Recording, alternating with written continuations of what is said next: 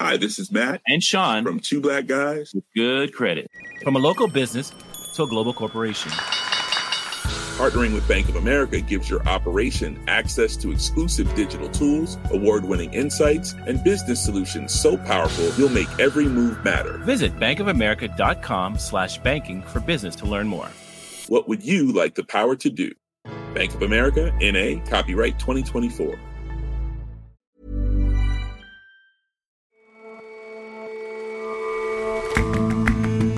And welcome to The Intelligence from The Economist. I'm your host, Ore Ogunbiyi. Every weekday, we provide a fresh perspective on the events shaping your world. China's crimes against the Uyghurs in Xinjiang have been subject to heightened international scrutiny over the past few years. Many of the persecuted fled abroad, and now they're being pressured to stay silent about the suffering that they endured. How's work? Perhaps you're lucky enough to share a cubicle with the world's loudest typist, or the department printer has died for the fourth time this week, or just as you've managed to focus, that fire alarm goes off again. Our columnist has some advice for staying sane in the office. First up, though,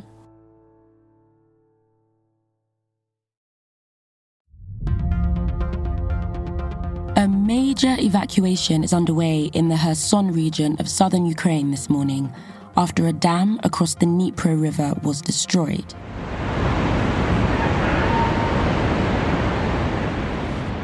Torrents of water are cascading downstream, and at least eight different towns and villages have already been submerged by the rising tide.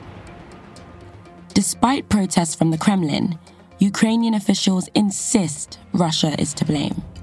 Шановні мешканці Херсонщини, російська армія здійснила черговий акт терору. Вона підірвала Каховську ГЕС. Через 5 годин вода дістане. The governor of the Kherson region warned that flooding would reach critical levels in the coming hours and accused the Russian army of committing what he called another act of terror. Charles Michel, the president of the European Council, has also laid the blame with Moscow, calling the destruction of the dam a war crime. The Kremlin may have a good reason to want the area flooded and impassable. The attack has come at a time when all eyes are on a much anticipated Ukrainian push into Russian occupied territory. We've been waiting for a Ukrainian counteroffensive for months, and it looks like that offensive is now underway. Shashank Joshi is The Economist's defense editor. What isn't clear is whether the attacks we're seeing unfold, particularly in southeastern Ukraine, are probing designed to test Russian lines and stretch them wide open, or whether the main effort is still to come. So tell us, how has this long anticipated counteroffensive unfolded? Well, we've had weeks of what we call shaping activity. So we've had Ukrainian long range missile strikes against Russian logistics and command posts. We've had cross border raids into Russian territory, into Belgorod in the last couple of weeks as well. We've had all kinds of probing activity to test the Russian defenses. And what's happened is that on Sunday, Ukrainian forces then launched what Russia's defense ministry claimed was a large scale assault on five different axes in Donetsk province. That's in the southeast. That's one half of Donbass. And Western officials are telling us that this is probably the start of the offensive alongside other attacks on other parts of the front. We saw attacks around Bakhmut, for example, a town in Donetsk that's been the locus of fighting for much of the past year. We have seen Ukrainian attacks up in the north in Luhansk province, um, which again has been fairly quiet recently, but seems to be hotting up again. There have been some pushes in Zaporizhia in the south, but the most public attacks, the ones with the most images coming out on social media, came in a place southwest of Donetsk city, in and around fairly small settlements. And what the sources are telling us is that Ukraine probably advanced by around five to six kilometers in these areas. And is this what analysts are expecting from the counteroffensive? I think the general view was that Ukraine would try and cut the so called land bridge. That's the territory that stretches from Russia proper west all the way across the Sea of Azov coastline connecting it to Crimea, the peninsula that Russia occupied and annexed back in 2014. And there was a sense perhaps that Russia would focus its main effort on the city of Melitopol, which is a, a, city in the south. And if it got to Melitopol, it would be able to use its long range artillery to put that land bridge at risk. The attacks that we're seeing are probably a little bit further to the east of that. If you look at the uh, attacks in Donetsk, they're occurring probably about 125 kilometers due north of Berdyansk, which is a, another port city, also due north of Mariupol, the other crucial port city that Russia took last year. So perhaps a little bit further east than we expected, but nonetheless squarely aimed down at that southern territory, that key connective territory that Russia uh, is relying on to keep Crimea. It may also have come perhaps a little bit later than many Western officials expected. Certainly, we thought it might start weeks ago. Some officials I spoke to were even getting a little bit impatient, waiting for Ukraine to commit. And Shashank, how much do we know about the full extent of Ukraine's plans here? In honesty, not very much. We perhaps have a broad sense of what it's trying to achieve, which is take back its territory, launch a hammer blow on Russian positions. But actually, Ukraine's government has maintained a pretty robust policy of information lockdown. We had a tweet on Sunday, for example, from Alexei Reznikov, Ukraine's defense minister, quoting a lyric from Depeche Mode. Words are very unnecessary. They can only do harm. So in other words, we're seeing Ukraine try and achieve operational security, avoid giving away any details of these operations, trying to preserve the element of surprise. And what I think is happening is that we're still in a phase where Ukraine wants to keep Russia guessing about where the main focus of the attack will come where the main breakthrough will be attempted. They're trying to stretch the Russian forces, which explains why you're seeing attacks as far north as Luhansk and in Donetsk and in a number of other places. They're trying to confuse the Russians.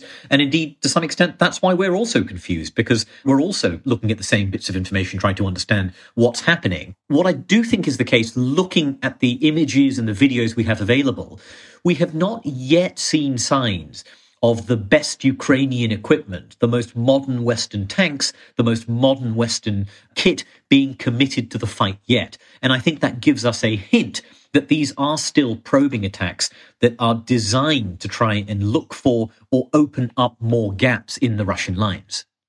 And if these are still probing attacks, when do you think we'll get a clearer picture of what Ukraine's plans are here?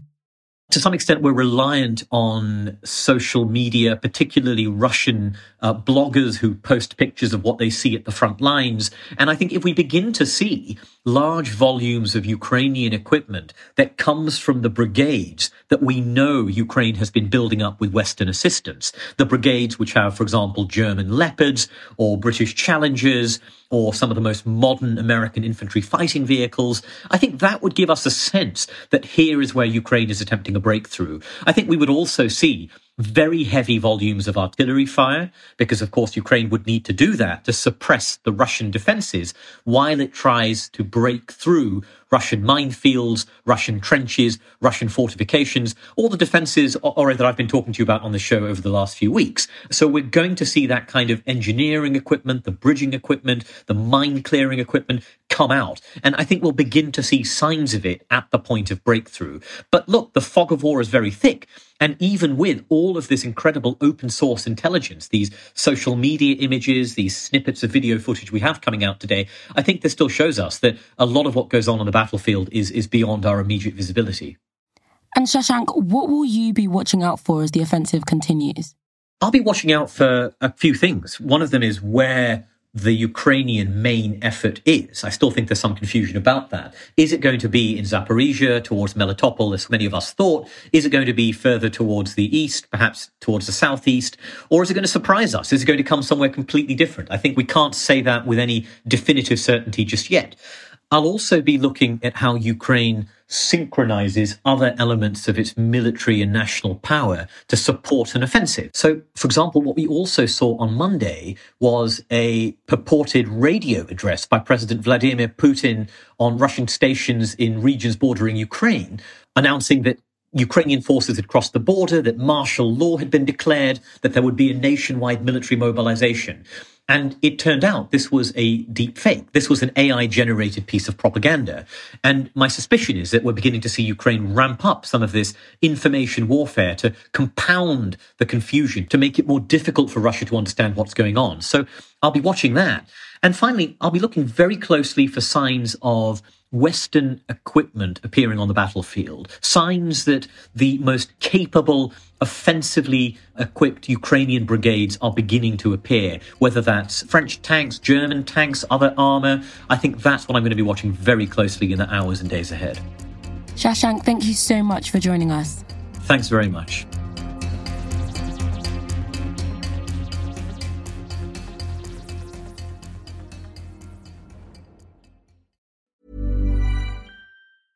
Hi, this is Matt And Sean from Two Black Guys. with good credit. If you own or operate a business, whether it's a local operation or a global corporation, partnering with Bank of America could be your smartest move. By teaming with Bank of America, you'll enjoy exclusive digital tools, award winning insights, and business solutions so powerful you'll make every move matter. Position your business to capitalize on opportunity in a moment's notice. Visit bankofamerica.com slash banking for business to learn more. What would you like the power to do? Bank of America, NA, copyright 2024.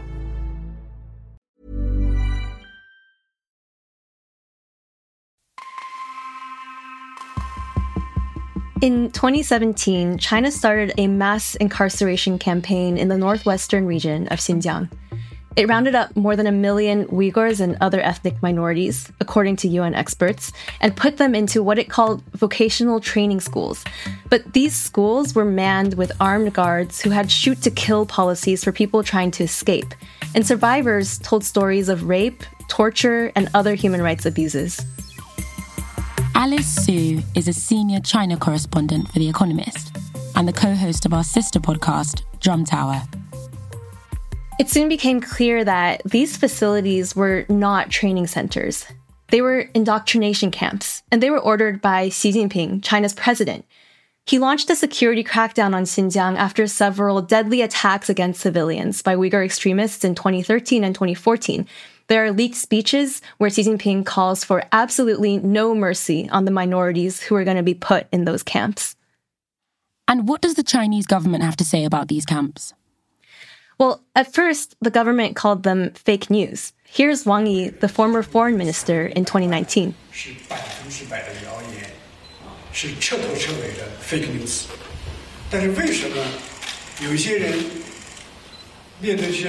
The foreign minister invited journalists and diplomats to tour the region. He said, I, I promise you, you will find absolutely zero evidence of these so called concentration camps, and you will find no signs of oppression. But later, after journalists did visit the region and reported on the camps, the government admitted that they did exist. However, it said that they were just vocational schools. And in 2019, the governor of Xinjiang claimed that everyone had graduated and was now in stable employment. Okay, so bring us up to speed. What's happened since then? Have the Uyghurs returned to some semblance of a normal life? So it's not completely clear because at the height of the crackdown from 2017 to 2019, there were these obvious visible camps in the middle of Xinjiang's major cities. There seemed to be a turning point in 2019 when some of the people in these ad hoc camps were released, but at the same time, many were transferred to prisons for more formal and long term detention. So Uyghurs are still suffering in Xinjiang. Has international pressure then continued? In 2021, several Western countries sanctioned Chinese officials because of Xinjiang. America called China's actions genocide, and several other countries have declared them crimes against humanity. But now China is trying to normalize what happened in Xinjiang. It's dismantled the most obvious signs of repression, and it's bringing foreign delegations, especially from developing countries, to come to Xinjiang. But the biggest obstacle to their narrative is Uyghurs who live abroad and whose families are still suffering. Now, China is trying to silence them too. How so? One way that the government tries to silence Uyghurs abroad is by using their families. So I spoke to one Uyghur whose name is Koser Wyatt. He's 26 years old and he lives in Boston in the US. His father was in a camp for two years and he was released in 2019. So Kosar decided to give a testimony about what had happened to his family. As soon as he spoke up, he was cut off from all of them. For two years, Kosar didn't know anything about what was going on to his parents back home. And in 2021, he got really worried because of COVID and because of the lockdowns that were happening all over China. So he started calling his local police. And surprisingly, they agreed to connect him to his parents. But the condition was that he had to stop speaking out. And he basically threatened me. He said, If you are not silent, how can I let you speak to your parents again? He said, just like a family has a rule, a country has a law, and anyone goes against that gets punished. Kosar told me about how he has been wrestling with the choice between keeping quiet and having contact with his family, even though every time they talk, there's a security agent in the room, so they have to censor everything they say, or if he should speak up in public and lose touch with them again. And Alice, is this a dilemma that people are facing throughout the Uyghur diaspora? Yes, it is. And it's something I have been hearing about more and more in the last two years. So earlier this year, I traveled to Istanbul in Turkey, which has one of the largest Uyghur diasporas outside of China. There, I met a woman named Nigara who told me an incredibly harrowing story. So Nigara was not an activist. She went to Turkey as a student and she grew up in a very apolitical family. She never thought that anything would happen to her. But like many other Uyghurs, she lost touch with all of her relatives in 2017 when the camps were rolled out. It was so sudden.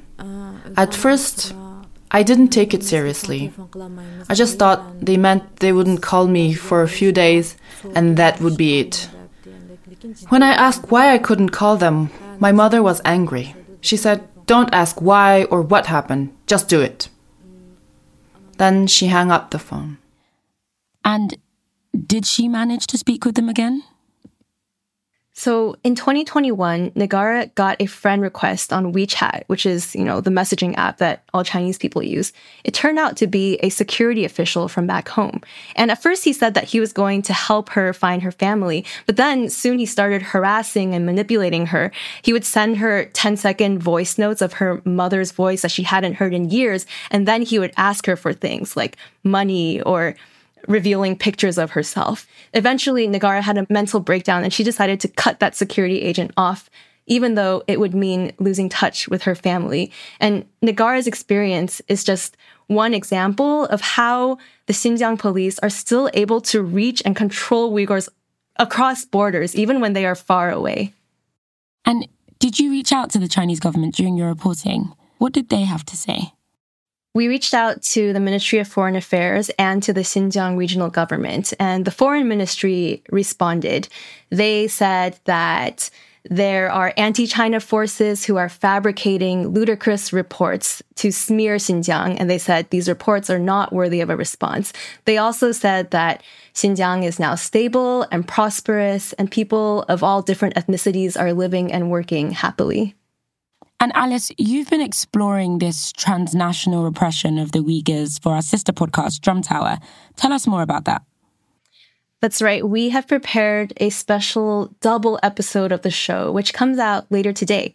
When you listen to it, you'll hear about Kosar, Nigara, and other Uyghurs overseas who had to negotiate with Chinese police for access to their families. And you'll get a lot more detail on the ways that China is trying to silence Uyghurs even from far away. Please listen to those episodes. You'll be able to download them wherever you get the intelligence. Alice, thank you so much for joining us. Thank you.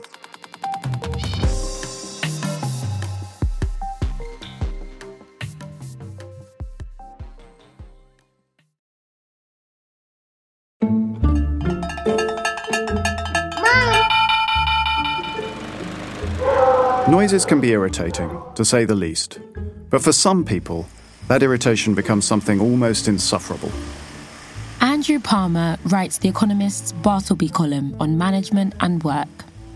A recent piece of research revealed that as many as one in five people in Britain suffers from something called misophonia, a condition in which certain sounds causes them disproportionate distress. If you can listen to your spouse eating an apple and don't immediately want a divorce, you are not a sufferer of misophonia. But you may have another similar condition for which the workplace is the perfect breeding ground misogonia, or what is more colloquially known as desk rage. Desk rage is the name bestowed on the eye gougingly deep irritation triggered by certain aspects of office life.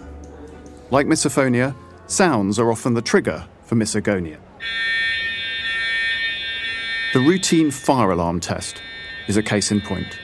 Attention, please. Attention, please. Shouts a voice that is literally impossible to ignore. This is a test. It roars, making it clear that your attention is not, in fact, required. More shouting and eardrum piercing noises follow. And then, most galling of all, a message at the end that thanks you for listening. Thank you for paying attention to this test fire alarm. It's the oral equivalent of a prison thanking you for choosing them for a stay. By the end of it all, a real fire sweeping through the office would to many be a sweet release. Other noises are less obviously intrusive but just as annoying. The noise of clicking keys is the soundtrack of cubicles everywhere. But every office has its share of keyboard thumpers. People whose goal seems to be not producing a document, but destroying the underlying equipment before one can be created. Verbal tics are another tripwire for misogonia sufferers. Take one expression that particularly irks me. Have you noticed how. This is a point that has already been made, but.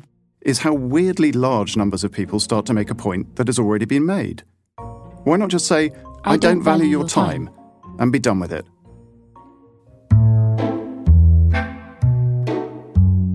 But sounds aren't the only thing that can cause desk rage. If the noise of your cubicle mate constantly sneezing isn't enough to get you, there are always technical issues. Small IT failures are a fact of office life, but they can still be soul destroying. The printer which jams repeatedly is a case in point. Frustration from printers is such a relatable source of workplace frustration that it was mined for comedy gold in the 1990s film Office Space.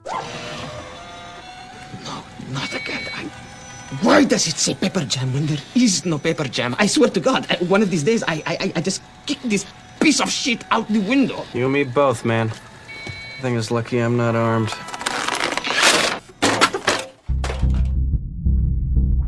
But the office printer is far from the only IT problem that haunts us. There are the Wi Fi dead zones that lurk in the corners of almost every office. There are the headphones that never work. Or what about the mouse that gives up at just the wrong moment. Imagine you're on an important Zoom call and about to present. Your cursor is hovering two centimetres from the unmute button. But when you're called upon and it's your turn to speak. So, uh, what's the status of those quarterly reports, Jim? You move your mouse towards it, and nothing happens. You rattle it around more vigorously, and still no response. Either your cursor is in a coma, or the battery has run out. You're still on mute, offers up a colleague helpfully. But before you can solve the problem, someone else takes the opportunity to fill the gap. So, this is a point that's already been made. They begin. Almost every office worker will have their own triggers, ostensibly tiny things to which they are extremely sensitive. It might be the person who still doesn't understand. You have to tag someone in Slack to notify them of a message. It might be when you're in a crowded lift and the doors are closing, only for an arm to snake in and a voice to ask, Room for one more? If you were the size of a marmot, sure. It might be someone who stomps around like an elephant, or someone who drenches themselves in perfume. It might be the way someone insists on using the word pivot. It might be anything, frankly, which means that for some of your colleagues, it might also be you.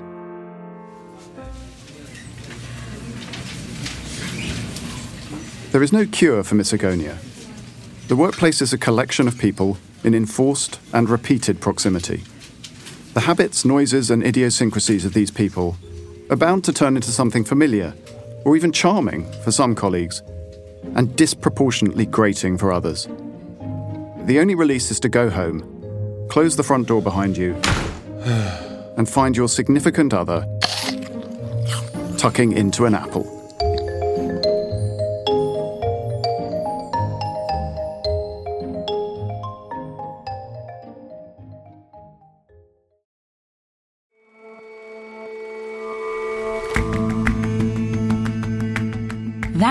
For this episode of The Intelligence. Let us know what you think of the show. You can drop us a line at podcasts at economist.com. And if you're not a subscriber to The Economist, you really are missing out. Dive in. Get a free 30-day digital subscription by going to economist.com slash intelligence offer. The link is in the show notes. We'll see you back here tomorrow.